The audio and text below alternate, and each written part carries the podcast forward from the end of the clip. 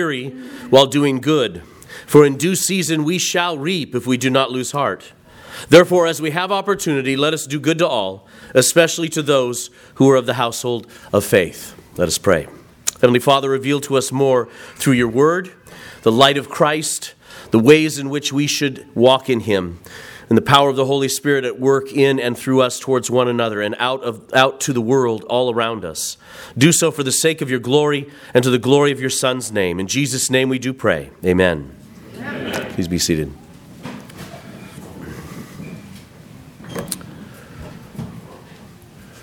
Okay, so 2021's over. How many of you feel like just going, whew, right? That was a year. That was year. We thought 2020 was going to be a year, and then there's 2021. And it was tumultuous. It was tumultuous politically, it was tumultuous um, globally, it was tumultuous locally. Uh, there were people that uh, all of a sudden found out they couldn't keep their jobs or place, places you couldn't go. There was health issues. There was, uh, it was, it was crazy. It was crazy. And it was crazy in a tumultuous year for individuals, for families and churches, and for this world in general. And God blessed our congregation immensely during that time. God blessed these families around here during this time in, in wonderful ways looking back now at all the things that we went through, many of you, many of the families went through, it is, it is a time to give great thanks for all that God sustained us through, took us through, gave us, and built in us through this last year. These were both trying times, and they're also, and they remain, times of great opportunity. What I usually do in the, in the first of the year is give a state of the church sermon. Sometimes we look globally. Last year, I think we looked globally at the state of the church. This Sunday, I would like to look particularly at what God has done and is doing in this church, in this local body. And I want to use the, the uh, words, this, this uh, exhortation that Paul gives at the end of Galatians as, as kind of a needle and thread to, to weave together through a lot of maybe what might feel like random thoughts, but really tying together where we are to encourage and exhort us both as a congregation in a number of ways. Because as the opportunities are among us, there, there comes with it a call of responsibility to you, the members of this local body, to rise up and be a part of what God is doing uh, in, in, in our midst. And He is doing many, many wonderful things in our midst. There are real threats to the gospel in our day all around. There have been real threats to, uh, to the church um, throughout, throughout this time as well. And there's, but there's reason um, to be hopeful at the same time that we live in a day where people sense the need for something transcendent and solid more than ever they, they might have felt in their lifetimes. Conversations, ability to have conversations about eternal things are easier to do this, this last year because of the, the events going on around us. In the midst of it, Trinity Church has been blessed with many answers to prayer and opportunities to share the distinctive gifts of our church with others. Sometimes uh, we've, we've been privileged to see some come to faith. We have seen some uh, come to a, a, stronger and more mature faith as they have come and, uh, and placed themselves in the midst of this body wanting to join in with the things, the gifts that God has given that, that makes the, the distinctives of Trinity Church. There are many stories of faithful generosity of time, talents, and treasures that come from you all to others in this body. And as we have been a church that met to worship, we became a refuge to many who often felt they had nowhere else to go. Paul's exhortation to the churches of Galatia is very applicable then to us this year. For I believe that we are positioned to take this, um, this situation really to the next level, to do good more and more, as Paul says as he encourages the church at Thessalonica. So, again, this, these two verses, Paul's writing to a, a real church, or probably a, a number of churches in the Galatia region that he had visited before. As he's writing to them, he's writing to correct uh, some false teaching, terrible false teaching, about having to now uh, kind of work out their salvation with a bunch of works. You were saved by grace and by, by the work of the Spirit, but now it's all up to you. You got to just gut it out by your own um, works. You need to go back to the ceremonial laws. You need to go back to, uh, to kind of a Judaistic version of Christianity, and it's all work, work, work from here. And he's saying um, that's going to destroy you. Walk by the Spirit, chapter 5. Walk by the Spirit Spirit and you'll put to death the deeds of the flesh. You're not going to do this outside of the work of the Holy Spirit and His fruit. But he does say it's not like you just sit back and do nothing. And so at the end of, of that epistle, he turns in, in chapter 6 and he gives some specific exhortations, but they're very general. They're not the, the, the applications aren't specific. The, uh, the exhortation is, but the application can go in all kinds of directions. And I think he does that on purpose. he says, Let us not grow weary while doing good. For in due season we shall reap if we do not lose heart. And then he addresses the opportunity exists to do good to all around you, but especially you need to make sure that you're doing good to those of the household of faith for any of a number of reasons. The household of faith, those in the household of faith, need to be built up first by the members of the congregations. The reason Paul had to give this command, why does, why does Paul have to give a command to not grow weary in doing good? Why would the Lord have to give you an encouragement and a command not to grow worry, uh, weary while doing good? Because there's a temptation to grow weary while doing good, isn't there?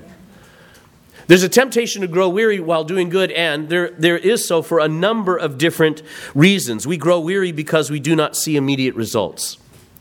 We grow weary because the works of the enemy seem so intense and consuming we grow weary because of the deceitfulness of sin and weak faith. We don't have the long view in mind. And, and that oftentimes leads us into sin, which then makes it very difficult to be strong in the Lord um, in doing good to others. In Hebrews, the author writes Beware, brethren, lest there be in, in you an evil heart of unbelief in departing from the living God. But exhort one another daily while it is called today lest any of you be hardened through the deceitfulness of sin. For we have become partakers of Christ if we hold the beginning of our confidence steadfast to the end. There is need to encourage one another, to exhort one another daily, to exhort one another daily to continue in the good works as long as it's called today. Um, he's referring back to Psalm 95, where um, David writes, looking back on the days in the wilderness, where he says, Today, don't harden your hearts as they did in the wilderness. And they forgot to, to, to listen to God, to trust God, and go and take the land. There were giants in the land. How are we ever going to be able to take that land? And the deceitfulness of sin and unbelief, or actually, the deceitfulness of unbelief, caused them to harden their hearts and not obey God, not trust God, to grow weary to grow weary in, in, in expectation. And so they instead fell and fell away for an entire generation accomplishing nothing but watching an entire generation die off until the next generation was to be raised up by God and go in and take the land. They didn't believe God in the midst of what looked like dire circumstances. They didn't believe God in the midst of what looked like difficult or hard ground to get through and, and, and really obey and, and, and bring forth what for them was the nation going in to take the land. Well, there's a parallel here for us as well not to believe God because we think that the enemies are too great, too powerful, it's too dark around here. Do not grow weary in doing good, especially because of the deceitfulness of sin and a weak faith. We grow weary also because we forget that God is truly in control of the narrative of this story, and that God is in control of the narrative of your story. We grow weary to continue to do good and obey God and trust Him because it hasn't paid off yet. It hasn't paid, I mean, it's been, it's been 15 minutes now. Right? We, we have this vending machine mentality of God where we think that we are supposed we can summon him up like a genie in a bottle and, and do a couple of good works and watch the blessing should just come. And God oftentimes is using d- difficult times and difficult circumstances to cause us to continue to go after Him, to wait, to wait upon Him, and to watch and see how He develops us individually, us as a body, the Christian church over centuries, growing up becoming more and more reformed, getting back to the scriptures, back to the word, understanding more and more what it means to be the church of Jesus Christ, the militant church in this world, and then bringing blessing as he does in his time for his good purposes. We grow weary of waiting for God to show up, not realizing that He's actually at work in our midst at this very moment.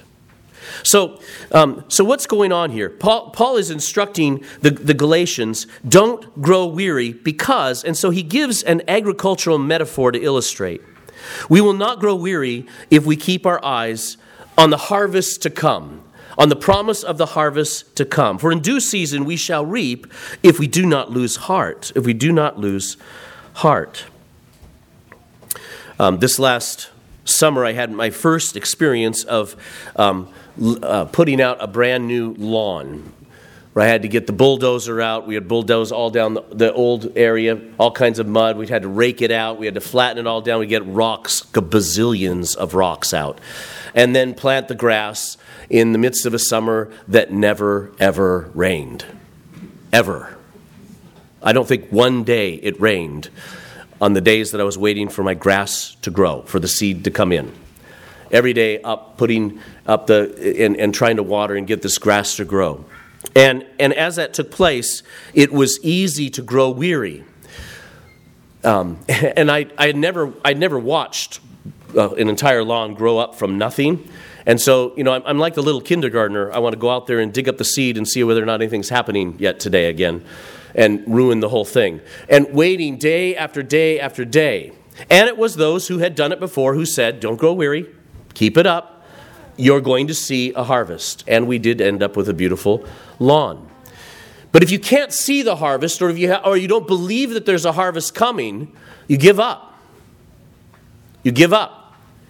Churches give up. People give up. Families give up. Individuals give up because they don't believe that there's a harvest.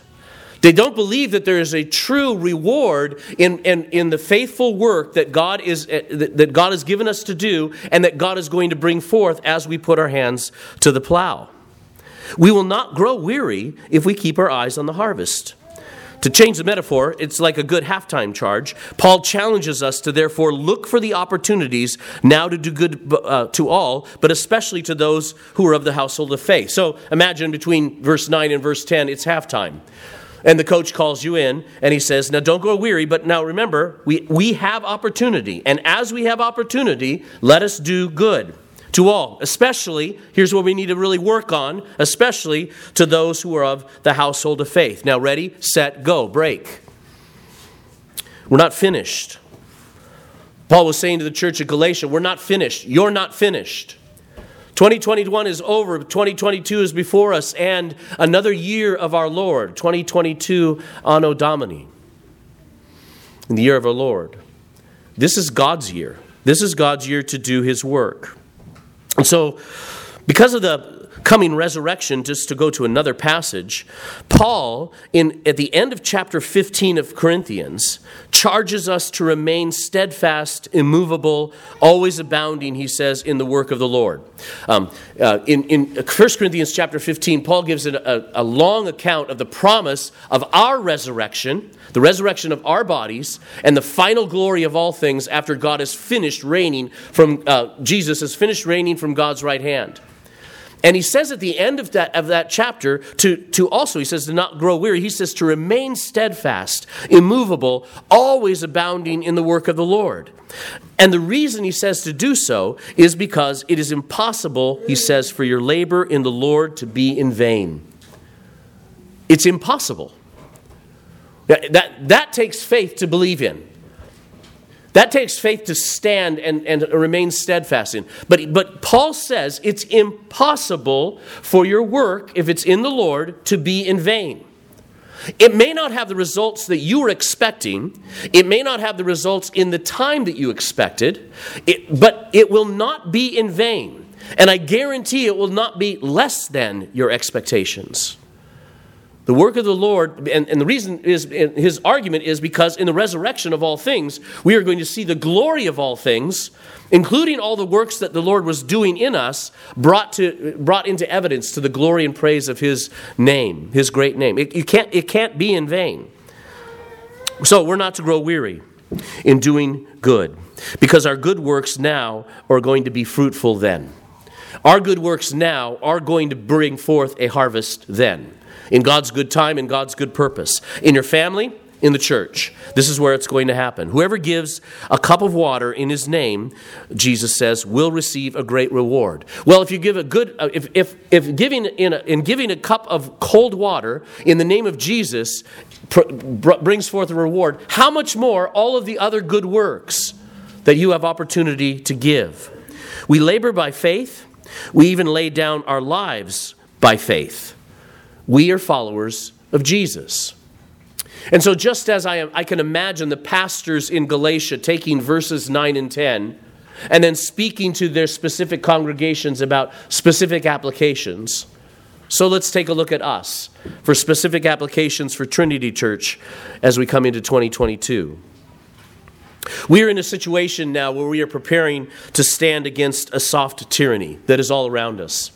A soft tyranny, as opposed to a hard tyranny, is the idea that, um, that rather than a tyrannical king who has absolute rule over everyone by some kind of decree, is able to, um, through, through even democratic processes, create a bureaucracy and a, and a way of power hold to direct a group of people, to grab a, a city, a, a, state, a nation, to follow whatever he has to say, wherever he directs it, um, by means of uh, his laws, his decrees, and, and more importantly, a whole bunch of bureaucracy. This was the idea of a soft tyranny was actually built uh, or, or developed around the idea of what a socialistic state would be and how it would be run.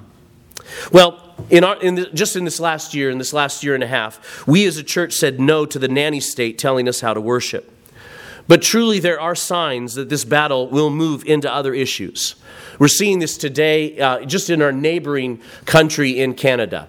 And I will be addressing that along with a number of churches all over the United States on January 16th in the pulpit. Um, Canada is seeing soft tyranny rise to levels that uh, we, we, need to pray for deliverance uh, and for God's mercy and for His protection that it would not seep into this country as well.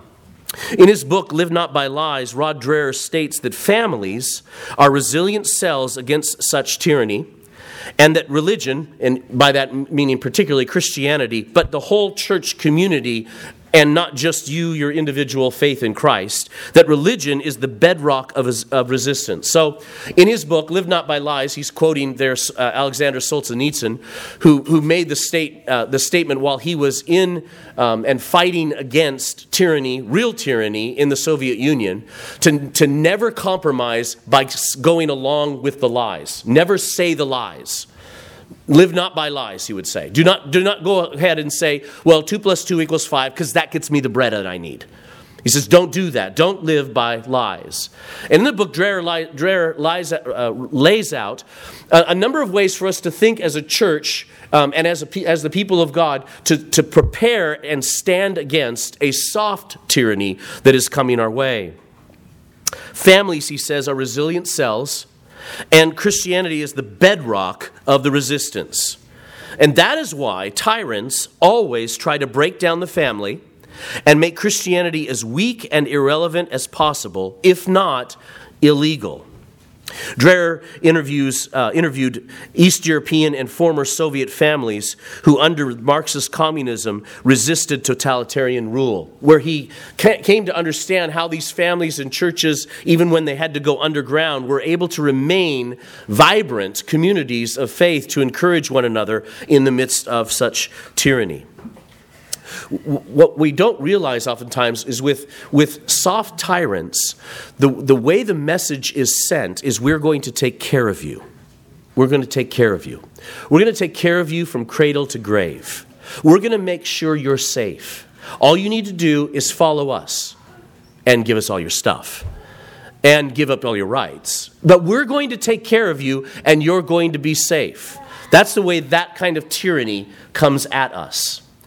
And, and what, what, what happens is it's like we become like frogs in, in, a, in, a, in a pot of, of water that's just slowly boiling hotter and hotter. We don't realize it.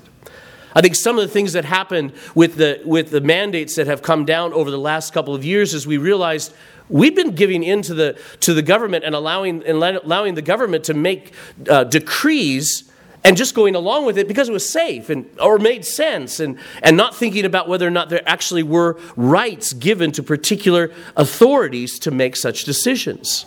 And now we find ourselves living that out. Well, the, the, so the, the promise was we'll take care of you, families, we'll direct you, um, uh, and, and then also um, making, making Christianity. I mean, what, what, is our, what, is our, how, what does our culture become when it comes to defining religion or Christianity, if you think about it, as a, as a cultural thing? It's at best, some kind of vanilla icing that you put on top of the, the cake of the real stuff of what makes our culture, right? So, our culture is these uh, social norms that we believe to be true, and everybody has to follow them. And if you want a little of that religion Christianity thing, um, you can put a little bit of that on top. But it's not really, uh, it, it's not allowed to permeate, affect, rule, govern the way our culture, our societal norms are really um, are, are, really made, developed, and kept and protected. It, it, that's, that, that Christianity thing is supposed to be in your heart, in your soul, all by your lonesome self, um, or with a few others if you'd like. So, isolation, um, of, uh, se- separation of family structures that are necessary in order to, to uh, thrive. Instead, the state takes care of it. And this um, overarching demand that Christianity or your religion be just a personal, private matter for yourself and has nothing to do with the rest of the world. That's, that's what's happened. That's what we see around us. Now, in standing against those kinds of things, here's what Dreher um, uh, tells us to do. This is the way we are to think about not growing weary in doing good works, particularly to the household of the faith, with regard um, to caring for one another. So, first, family. First of all, um, do not grow weary in strengthening your family. Do not grow weary in strengthening your family. Faithful marriages, the blessing of children, vows lived out, and promises stood upon, these are necessary tools to stay strong in the Lord and against the lies of our secular leadership. Um, and, and it's not just attacks and temptations from out there. Within your own family structure, it's a lot of hard work to keep vows, to raise children, to keep sin out of the house, or to send it out of the house when it comes, to, to learn what it means to live in, uh, at peace with one another in fellowship, and to believe the promises of God as you raise your children generations and generations to come. But that's the work that we're called to do. And that and, and um, we, we, we always knew, we always knew that secularism was not neutral. It's just becoming more and more obvious to us. The attack upon the family is, is huge. Dreher writes these words. He says, In the coming soft totalitarianism, Christians will have to regard family life in a much more focused way. The traditional Christian family is not merely a good idea. It is also a survival strategy for the faith in a time of persecution. Christians should stop taking family life for granted, instead, approaching it in a more thoughtful, disciplined way. Now, I want to make a note first just to encourage um, Trinity Church, to encourage our people. I think that we stand out as a group of Christians who do just that already that we take family seriously, that we take the headship of the husband and father seriously, that we take the relationship of husband and wife seriously, the vows of marriage seriously, the raising up of children, faithful children, seriously, the education of them, uh, giving them a Christian education seriously. Uh, we do that, and we've done, we've done that well, and you have done that well. Amen, and more and more of it. More and more of it. Because that is going to be part of the resilience that's going to stand against all of the lies that are going to be coming down, um, uh, down the pike here at us, at families, and at your children particularly. Children, your Christian education, if I might just say so, your Christian education and upbringing has been given to you at great cost and sacrifice by your parents. Huge sacrifice of your parents, of their time, and of their money, of their willingness to risk, to, to walk away from what, what, what was told to us was free education, free and neutral education. Yeah, right. Instead, your parents have given you so much at a very, very great cost. In doing so, many of us were doing it, figuring it out as we went along figuring, figuring out as best we could as, as we went along, and we didn't, um, we, we were far from perfect. Well, I want to tell you, uh, kids, two things. Kids who have grown up with a Christian education, two things. Number one, do not grow weary in applying and living out all that you've been given. And you have a lot to live out and apply. Do not grow weary in figuring out of the things that you learned how to live them out and apply them in your life, in your generation. And secondly, do not grumble over our imperfect provisions for you. Instead, truly stand on our shoulders and take it all to the next level.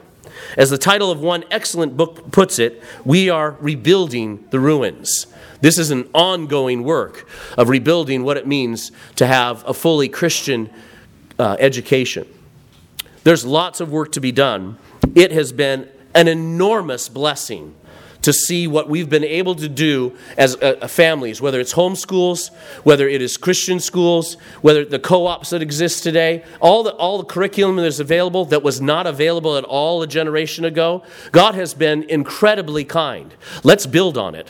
Let's do that more and more because that is going to be part of what strengthens families to be able to, to give to our children, to the next generation, the ability to look out in the world with, with a Christian worldview and be able to say, that is right and that is wrong, and here is why. That is, that is evil and that is good, and here is why.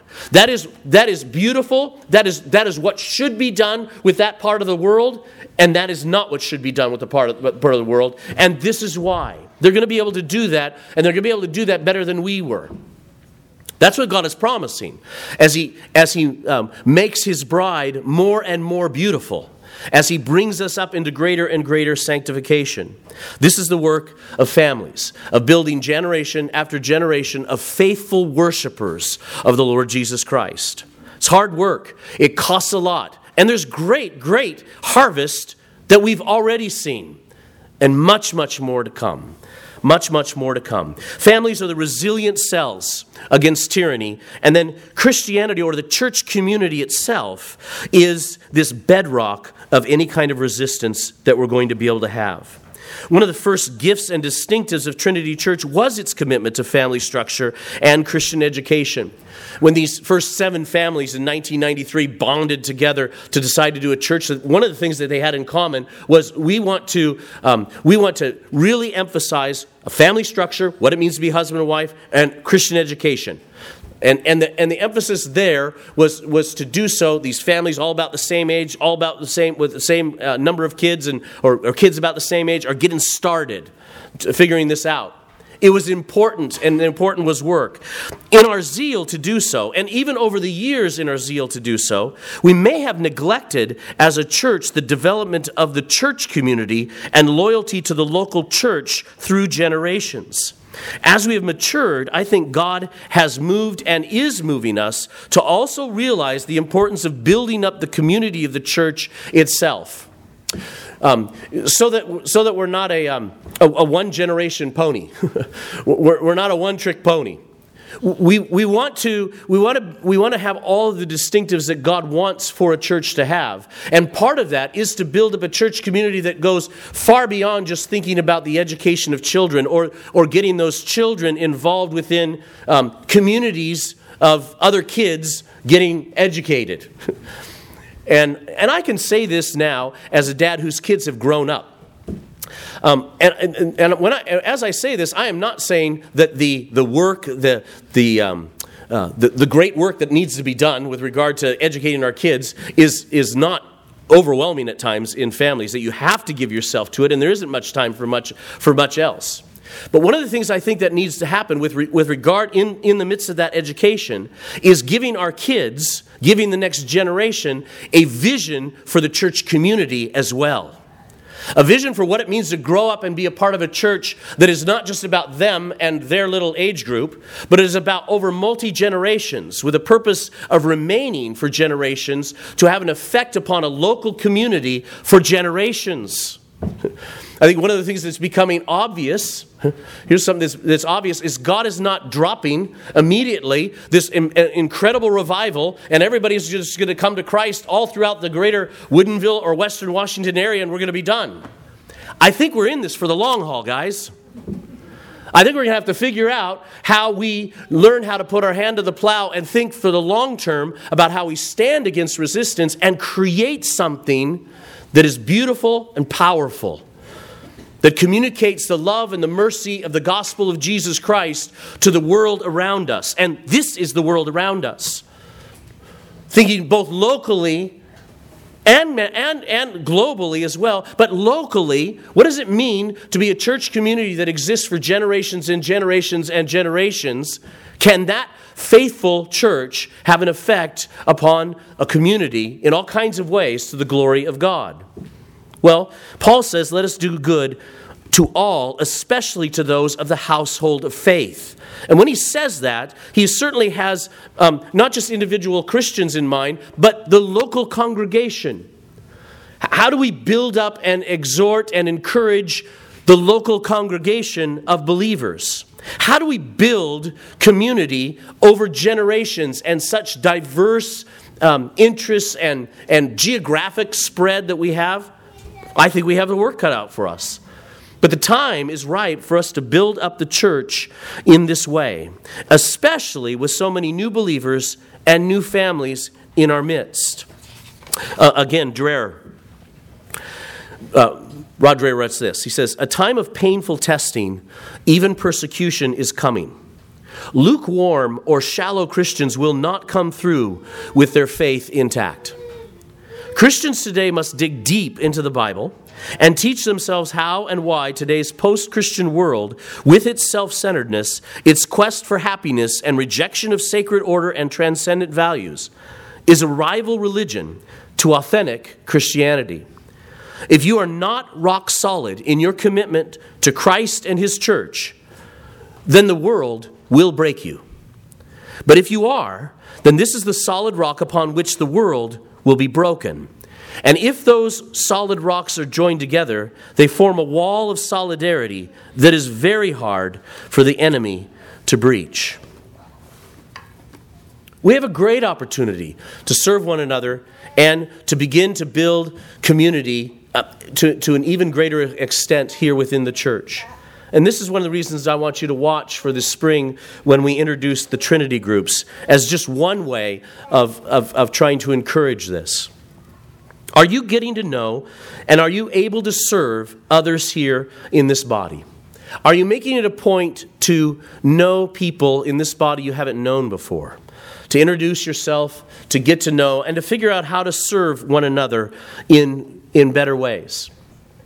Here's some things that I think also are important with regard to our particular church and our particular day. In terms of church life, it can feel so much like we are in exile or at least in transition. That we are a part of, that, that we're not really in a place to, um, to make a statement for Jesus Christ in the greater culture. We're just in exile, waiting for, for God to do something. We have this very temporary looking facility. We, we don't know how long um, that we can be here. We have the opportunity to purchase some property. It might happen. It, in fact, it's looking really, really promising but there's a, not a building on it yet. we, have, we have more work to do, more directions to go. We've had the exodus of many families, good families, out of the area, and a lack of much of what we had musically for quite some time. I want to address these things. I want to talk about how we should be shepherding um, through these particular times. First of all, with regard to music, God has called his people to be singers, musicians, people full of song. We're, we're told to, to not be drunk with wine, but to be filled with the Spirit. And that overflow of the Spirit is to be singing of psalms and hymns and spiritual songs, giving thanks in our hearts to God for the grace that is in us. It is to be expressed musically. And it is not to be expressed musically by, by just a band of specialists. It is something that the congregation is to, is to give themselves to, that the people of God are to give themselves to singing. And we've had a good start in it. Good start in it for good 20 plus years. Pray and labor with us to preserve what Trinity Church has been given and to recover what we have lost. We pray for the ability to teach everyone here to sing well, to establish choirs, more church musicians, and to be led in this by a well trained, like minded chief musician. We're asking God to bring a, a, musician to help us to get those things established and take them to the next step in the, in the year ahead. Next thing, should you move out of Washington State? How many times have you been asked that? Uh, I've been asked that a few times this year. I've been asked that a few times. Are you planning to leave Washington State? There is, there is a not so quiet, ongoing mantra by many that this area should be abandoned, that it has been lost to the statists, that the cost of living is too high, that the ability to have Christian neighbors and friends is too low, and that the persecution is growing. Is it time to get out of Washington? Or would it be better would it be better to see this area as prime missionary work that we've been placed in? A work to be accomplished by small colonies of faithful families bound together by one faith. The U.S. Center of World Missions used to help identify what they called the unreached, most unreached peoples groups. People where there was a least per capita Christians. Welcome. Welcome to Washington State. Welcome to the Seattle area. This is an unreached people group now. I mean, this is, this, is, this is the kind of place that the rest of the world, the rest of the nation talks about in terms of how few people in our area attend church. How few people are actually co- committed Christians and part of an ongoing Christian community. Like we stand out. That makes you missionaries here. That makes us in a place of great opportunity to be the kind of place that by faith we serve the world by example first. We show them what it means to love one another. We show them what it means to walk in forgiveness and not shame.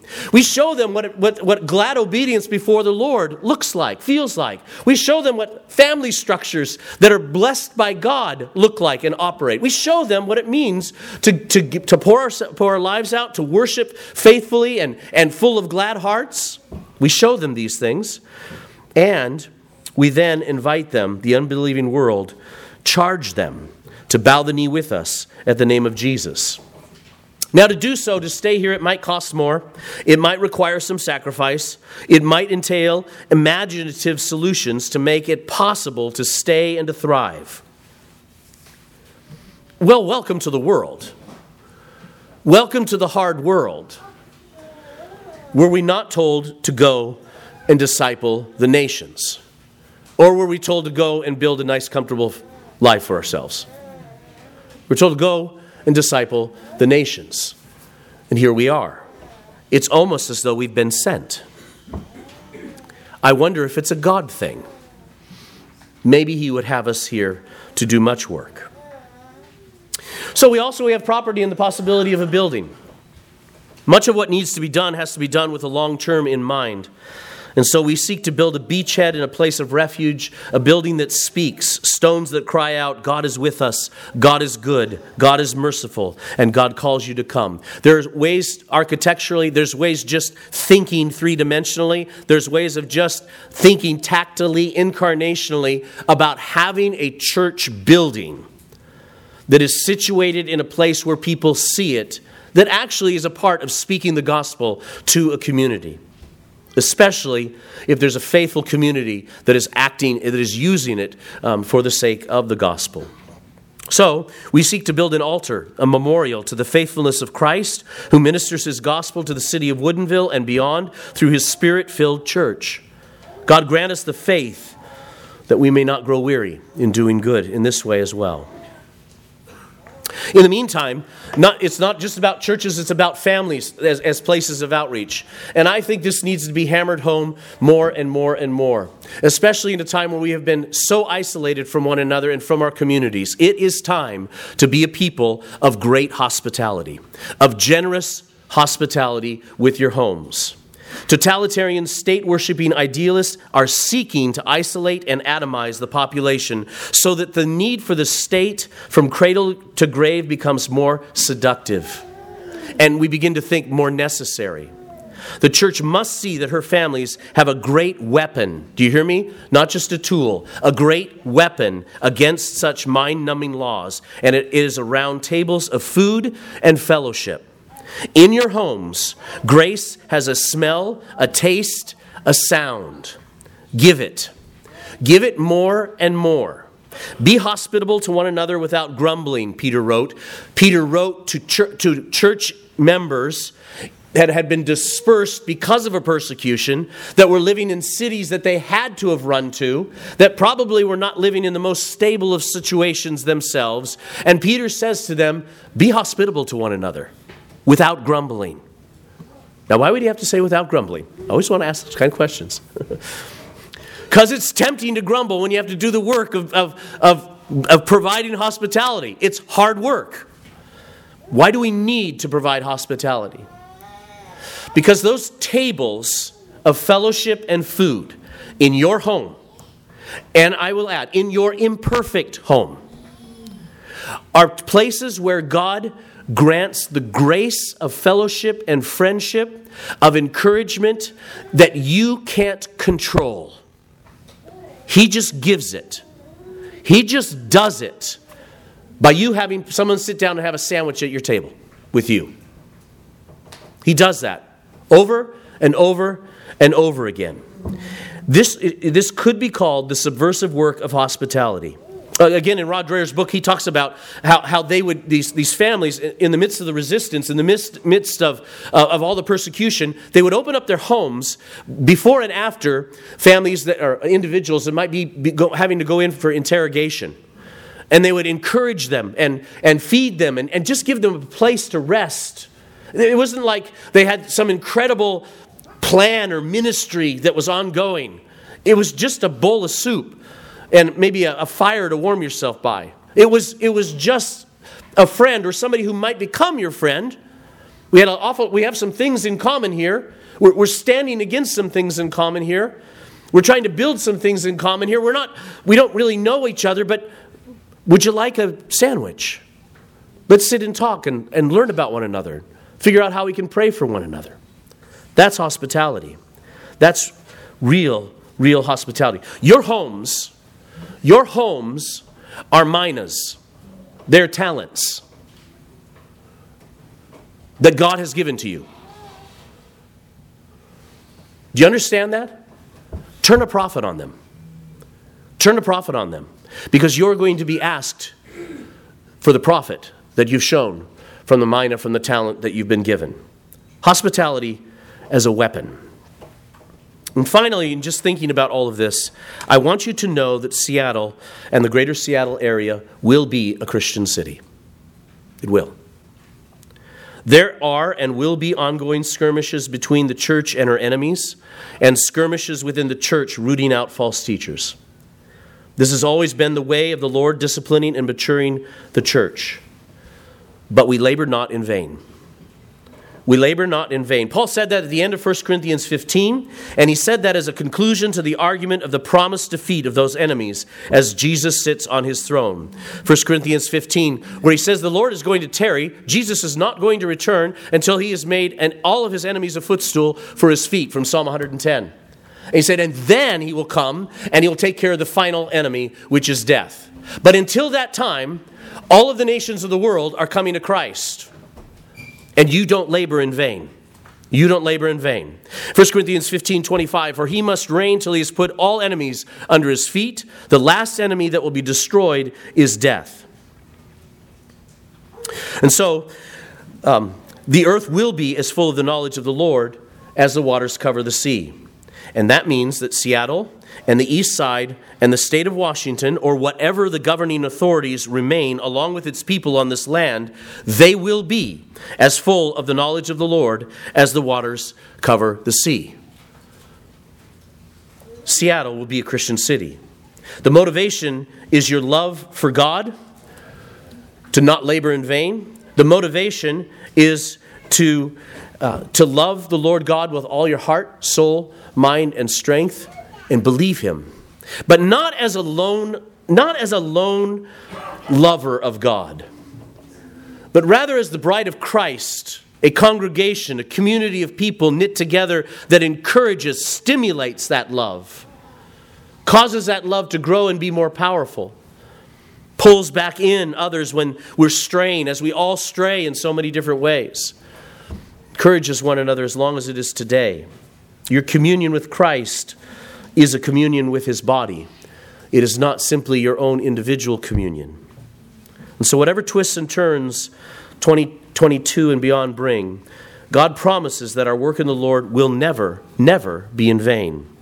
I think we see that. We see a little taste of that harvest of, from the good work that was done in this last year, of holding steady, of giving ourselves away, opening up our doors to one another. God has blessed in many, many ways. Well, Trinity Church has a mission and a ministry right here and right now, and we are not to grow weary in doing good. That is what God has called us to. In the name of the Father, and the Son, and the Holy Spirit, amen.